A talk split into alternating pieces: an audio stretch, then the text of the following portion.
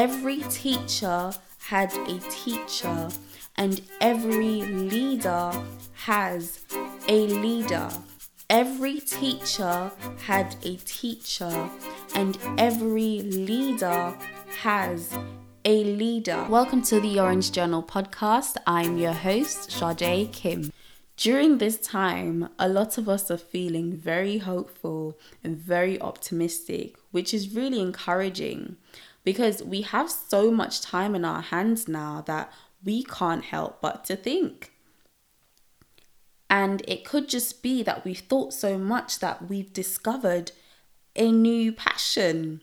We've discovered our gift. We may have even discovered our purpose.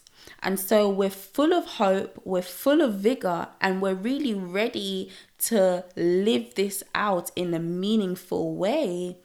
However, we are a little bit skeptical because of our past experiences. Six months ago, we may have started a business and it didn't quite work out. The year before that, we were a freelancer and you know, it wasn't what we thought it would have been. Six months before that, we found this new passion for creativity and art. And so we bought all of this equipment and and we're really ready to embark on this new journey, this new career of ours. But, you know, it didn't really play out the way we thought it will play out. So we thought maybe this isn't for us or after all. A year before that, we had a job and we were fired from it. So in our environment, we have all of this stuff. We have all of these equipment and projects that we've started but haven't completed. And our parents are looking at us like, come on, like, what's going on? You're getting older. Why don't you know what you want to do yet? Why do you keep starting and stopping? Do you not have focus? Are you lazy? Like, what is happening? Do you know the sort of things that I was doing when I was your age?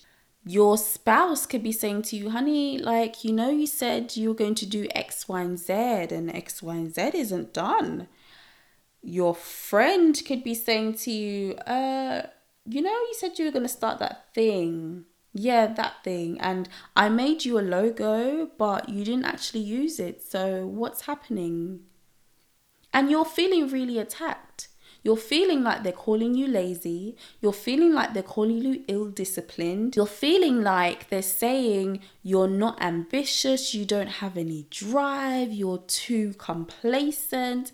And you know these things aren't true because you know when you find something and you put yourself into it, you're giving it your all. But what happens?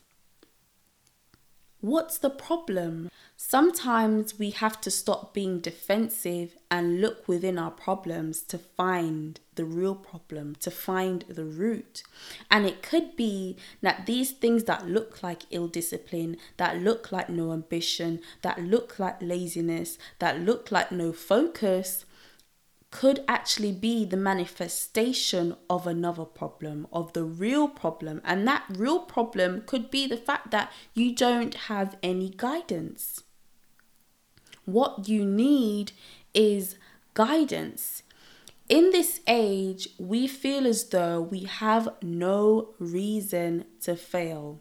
We have everything we need to excel and succeed because we have the internet and we have information. And not only that, it is available to us at our fingertips. So we go to this blog here we go to that YouTube channel and then another YouTube channel for something else. And then we go to our friend down the road. Oh, yeah, and also our friend down the road knows this person in business who can advise us about what we're doing.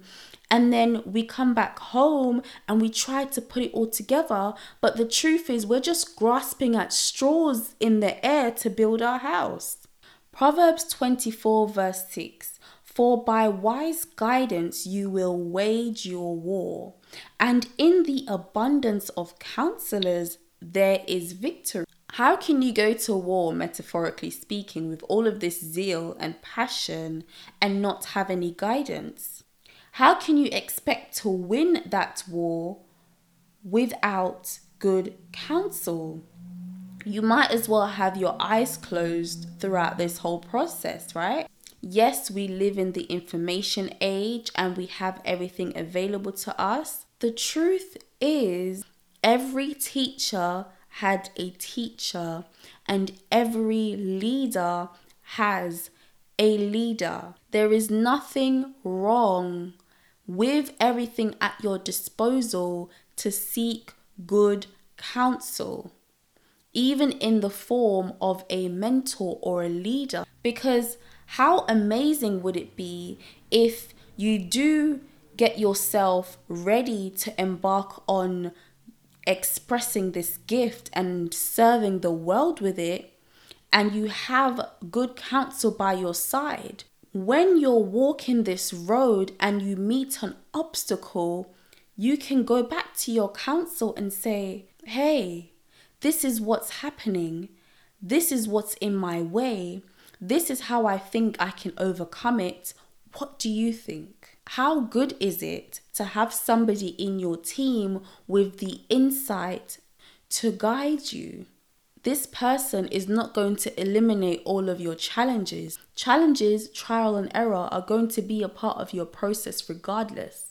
Nobody has the secret to let you just live out this thing called life effortlessly without any bumps in the road. Because the bumps in the road is what makes you learn, it's what refines you, and it's what helps you to think creatively.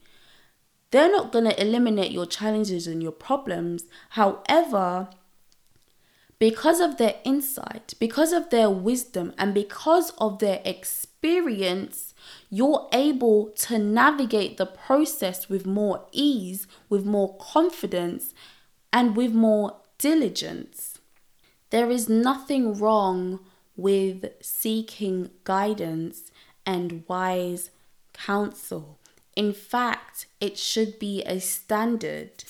If you find anything I've said today useful, then put it to use because knowledge is power, yes, but applied knowledge is even more powerful.